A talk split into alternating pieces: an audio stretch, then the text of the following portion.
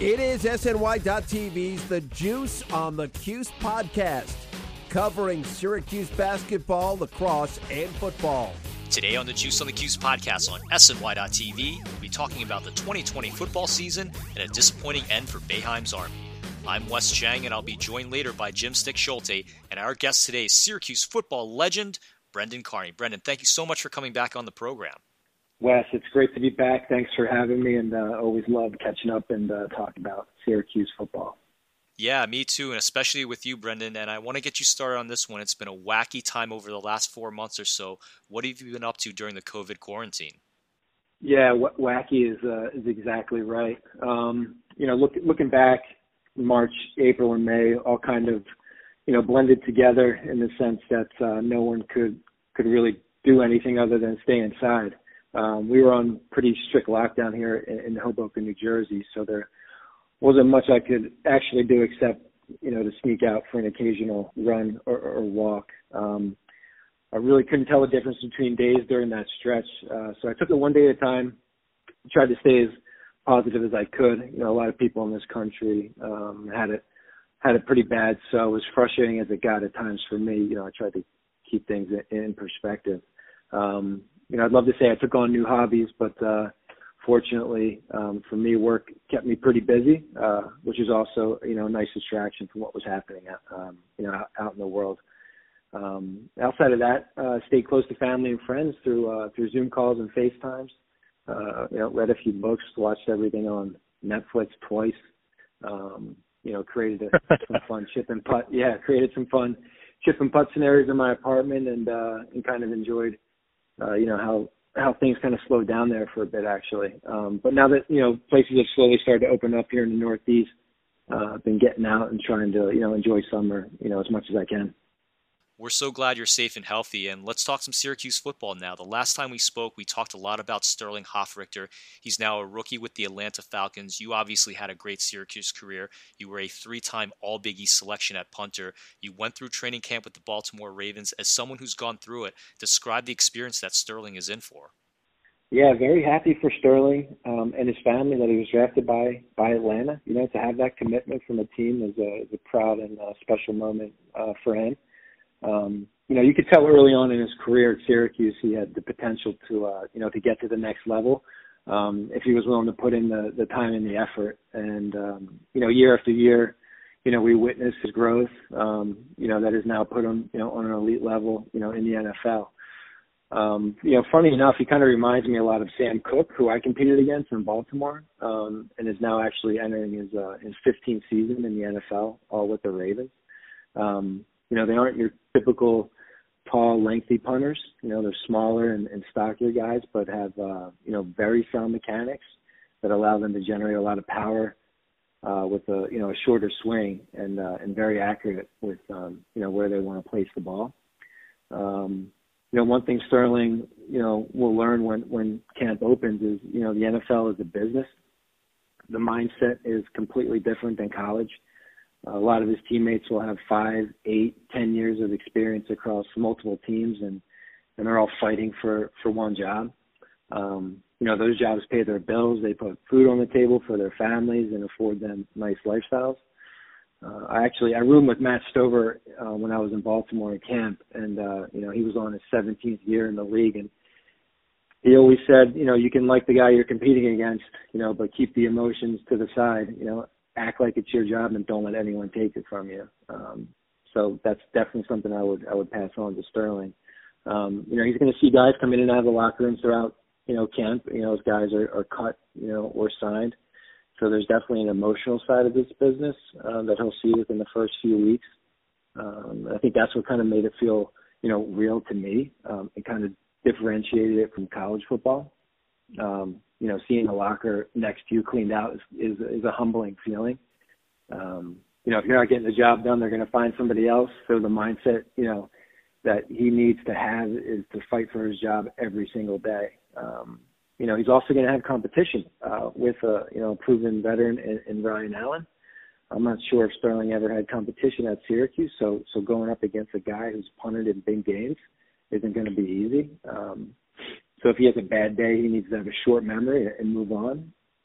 And finally, you know, the faster, you know, he can adjust to the NFL lifestyle, the better his chances, you know, will be to win the job and, and have a long, su- successful career. And um, and I believe, you know, he's the type of person that that can accomplish that. On the opposite side of that timeline is incoming freshman James Williams. He was the number two punter in the 2020 class, according to Rivals.com. He's looking at continuing that great tradition of Syracuse punters that includes Riley Dixon, Hofrichter, and of course you. What advice would you give him as he begins his college career? Yeah, so I was able to see some of his film, and um, and he's definitely a talented punter. Uh, he certainly has some big shoes to fill, uh, but I think we've put ourselves – in a good position having James for the next four to five years. Um, you know, as far as advice, I tell him to, you know, just to work his tail off in camp and earn the trust and respect of his teammates. Um, you know, work hard and, and show them that they made the right decision by picking him. Um, you know, he will likely, you know, compete for the starting job. So getting live reps in camp will be crucial to his adjustment in college football. Um, the game's going to look a lot faster to him, so those reps early on in camp will be extremely important for him. Um, you know, then uh, it's also about having fun and enjoying the process. You know, I remember very clearly my first and last day at Syracuse, and, and those years go by really fast. So it's important, you know, that he, you know, he enjoys them, embraces them, and, and has has fun along the way. Brendan, when we were talking around this time last year, we were talking about Syracuse as a top 25 team, maybe even challenging Clemson for the ACC title. That obviously didn't happen. I, in particular, was wrong on that. What do you think was the biggest reason for the struggles last year compared to the expectations? Yeah, there's a lot of hype going into you know into 2019, coming off of uh, that big bowl win and that great season. Um, so it was definitely disappointing, you know, as a as a fan to you know to see the outcome uh, of last year. But uh, I think it was a combination of penalties, you know, pre-snap, post-snap, um, the inconsistent play of the offensive line, and um, giving up big plays on defense. Uh, it's hard to play consistent football when all three of these things are happening at the same time, week after week. Uh, I think we finished the season in the bottom five for most penalties committed, and also finished in the bottom five for um, giving up the most sacks. Uh, it's hard to win games when you know that's taken place. And if the offensive line isn't clicking, you know the you know the whole thing really breaks down. You know you can't establish the run game, you can't establish the passing game. Uh, the frustration sets in, and you know you start to see things really break down. Um, and that was the same situation going into 2019 with the offensive line. Uh, there was a lot of questions around, you know, how they were going to perform, um, if they had enough experience there. Uh, so, you know, they have a big task ahead of them, um, you know, to get all that straightened out this year. And, um, you know, I, I think, you know, we have some senior leaders on that line that, uh, that'll be able to uh, help get that worked out. On the other side of the ball, I actually thought, you know, there were times where we looked, you know, really good on defense, um, you know, but then we would give up these big explosive plays and it would completely you know, take the wind out of our sails. Um, you know, it doesn't help, you know, those guys when our offense is, is constantly going three and out, you know, multiple times in a row, you know, not giving our guys enough time to, to rest and recover, uh, you know, before the next series. Um, but kind of limiting those X plays and those big explosive plays for, for touchdowns is going to be key for those guys to fix this year. Um, if they can fix, or if they can focus on correcting those parts of the game, I think we're going to see a completely different team and, um, they're going to be competitive in a lot more games with a good chance of uh, you know coming out with good quality wins. Yeah, let's continue on that last line of thought you had, and we'll get you out of here on this one. Obviously, a lot of variables on scheduling and whether fall sports will even be played in the ACC. But let's just assume for a moment that everything goes off as planned in the 2020 season. Do you see Syracuse recovering this year and making it to a bowl game? Yeah, so like you said, a lot of uncertainty as to you know what the season will look like, or, or you know, we'll even have one um, in the fall or, or maybe in the spring. But to, you know, to answer your question, I, I believe, you know, we can recover and get to a bowl game this season. Um, you know, w- w- with that said, I, I think we have some challenges ahead of us. Uh, you know, the two biggest challenges that I see are that we have a new offensive coordinator in Sterling Gilbert and a new uh, defensive coordinator in Tony White. Um, and these guys weren't given the opportunity to coach, you know, coach these players up during spring ball because of COVID, and you know, it had to it was canceled. Um, coach White's bringing in a you know brand new three three five system, which you know, I think in the long run will be a great system for the school and, and will help, you know, attract top tier talent. But, you know, he, he's the reality of the situation is he's the only coach on staff who actually has coached it in the past. Uh, so not only does he, you know, have to teach it to the players, but he's got to teach it to the other coaches as well. Um, you know, so COVID aside, you know, we have an uphill battle ahead of us here. Um, you know, I think a bright side to 2020 is we have a clean slate, you know, with an opportunity to have a good season and and make it to a bowl game, you know, but we need some of these young guys to step up and be ready to play this year. There's um you know, there has to be a good balance between our starters and their backups. And these guys, uh, you know, collectively as a team, you know, need to play better disciplined football.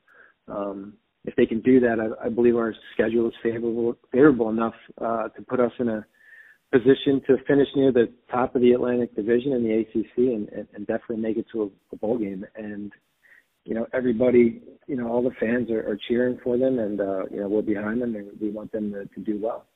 Brendan, thank you so much for coming back on the program. Again, three time All Big East punter and Syracuse legend, Brendan Carney. Brendan, thanks so much for coming on the program. Great to speak with you. Take care, and we'll talk to you soon. Thanks, Wes. Go Orange. Great stuff from our friend Brendan Carney, and I'm now joined over the phone by the Juice Online senior columnist and my very good friend Jim Stechschulte. Jim, how are you today? Doing well, Wes. How are you? Jim, I'm doing well, and let's start with Boeheim's Army. They were eliminated in the Elite Eight by sideline cancer in the TBT by a score of 65 to 48. Woof. It was a disappointing end to what should have been at least a Final Four appearance. What went wrong? They couldn't score. I mean, it's it sounds so basic just to and, and it sounds almost cruel to just to reduce to that, but they couldn't score. Boeheim's Army, out of the 23 teams that played in the tournament, finished 22nd in points per game with 62. And the only player who provided consistent offense was Eric Devendorf. He was the only player to reach double figures in scoring in both games, averaging 17 a game, and he shot 50% from the field in those two games, uh, 15 to 30. I mean, fortunately, he led the team in field goal attempts uh, in both games because you know how he was able to get them some offense.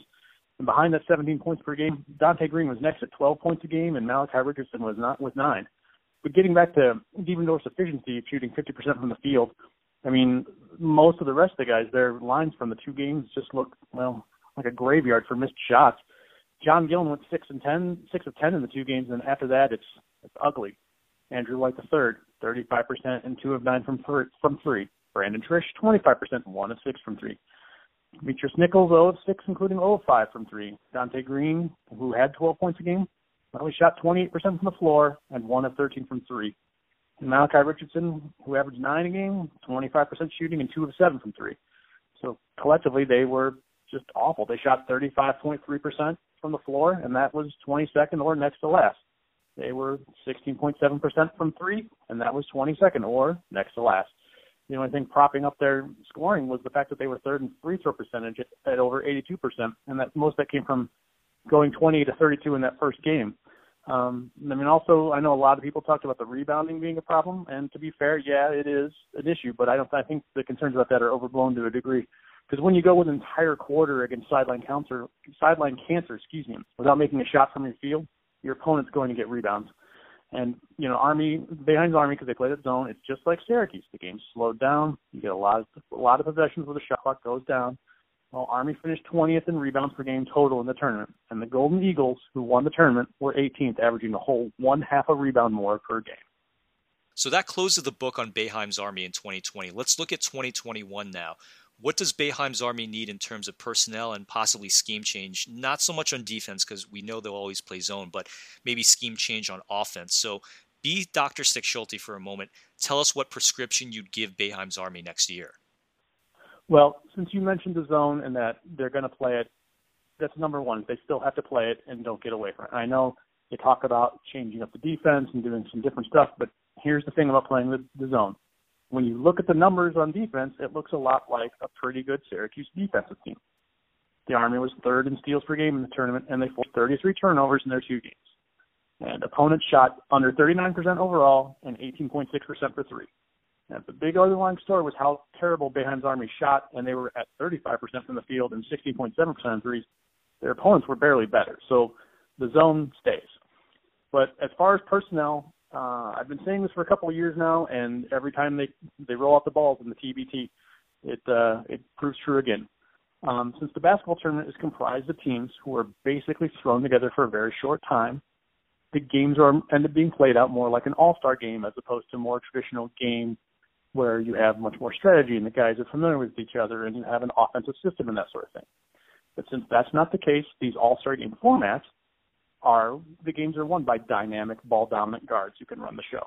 And by that I mean guards who can drive to the rim and then also make threes consistently. Those are the players that lead the team to success. So if you're looking for Syracuse guys who, you know, would be an easy fit for Boeheim's Army, you need Eric Devendorf to come back. Because I mean, we went in, we already I already talked about how important he was to the offense. I think they said in the first Boeheim's Army game he's the fourth leading scorer in TBT history. And it's not because he's playing as many games as some of the guys on teams like Overseas Elite who make it to the championship game every year. But a couple of the guys, or at least the style of players, because I don't know if either one of them would even be interested in coming, would be guys like Andy Rautins or Dion Waiters. Devendorf's ability to drive and finish with either hand, plus a good enough outside shot that defenders have to respect him and can't just play him the drive is what makes him successful. Uh, Andy Rautins still an excellent shooter, unsurprising I'm sure, but I actually dug up some overseas basketball stats on him. In his last eight seasons, he's had two years in which he shot under 39% from three, regardless of the league he played in, whether it was in Turkey or in the NBA D League or wherever. In addition to his shooting, he's a very good ball handler and passer, as we know from his days at SU. And Dion Waiters, of course, he's the type of combo type of combo guard who could power any team in the TBT. Good handle, strong driver, great at finishing, good enough outside shot. Of course, Dion, uh, depend, depending on what happens, uh, you know, with his NBA career, he may not be interested, even if he's not playing in the NBA next year, because he just doesn't need to.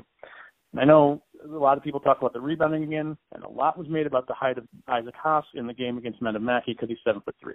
Here's the thing: Haas was six on their team in field goal attempts in that game, and three guys who got more shots. Three of those five guys who had more shots than him were guards, including uh, the leader who had 17 field goal attempts. Haas only had eight. And when sideline cancer defeated Boeheim's Army, they had three players, all guards, who combined for 72% of their points and two thirds of their field goal attempts. Jim, we're right at the end of our show. Your closing thoughts. Well, TBT, they actually just pulled off almost a full tournament. I think obviously they were going to have 24 teams instead of 23, and they did it in a COVID world, but they were in a bubble. And as changes are coming with Syracuse's football schedule, talking about going to a conference only schedule, there's eight teams that they have games scheduled for for conference, conference play, but not only are those teams not in the bubble, they're in seven different states, and most of them still have rising positive coronavirus test rates. Clemson reported a total of 37 cases associated with their football program a couple weeks ago. And Florida State, who's also on the schedule, is located in Florida, which I've heard has a problem with the coronavirus. So to turn serious, though, what's acceptable? Is it acceptable if a player gets sick? Is there a cutoff number playing getting players getting sick that's acceptable? Three players, six players, ten? I mean, after all, it's simply impossible to play football, and the way to prevent a communicable communicable virus from being spread 50, 60, 70, maybe even 80 times. An offensive lineman from Syracuse will line up six inches, not six feet, from a defensive lineman from another school, and then the two will slam into each other, breathing and grunting in a literal in-your-face physical matchup. And just thinking about that, do you think it's a good idea for a Syracuse player to line up against a player from Florida State over and over? Or any two players, regardless of school, to do that. But it also goes beyond the players. What if a coach contracts a virus from being at a game, or a member of the administrative staff who travels with the team, and then it gets passed on to someone else, like someone from the support staff, maybe someone in maintenance or food services on campus or the like? And what if that person gets sick, or even worse, passes away? Is the life of, say, an equipment manager a fair trade so you can knock back on a Saturday afternoon with a couple beers and watch football? And what if it is a football player? Will that player be remembered as a hero like so many others who have died from coronavirus? Or will it be a much more truthful memory? Or was a person unpaid for his work so an academic institution could keep millions of dollars coming in?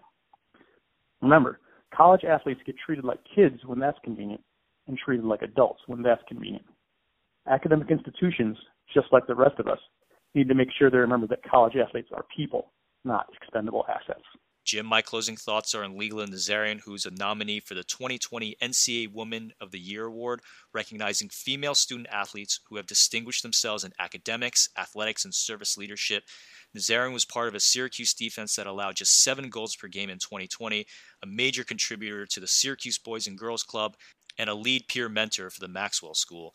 She will return to Syracuse for the 2021 season because of the extra year of NCAA eligibility created by COVID. Congratulations to her on such a big achievement. That's it for us. For Jim Stechschulte, this is Wes Cheng reminding you that martial arts are a lot more common than martial crafts. You've been listening to the Juice on the Cuse podcast on SNY.TV, and we'll see you next time. This has been the Juice on the Cuse podcast, part of the SNY.TV audio network.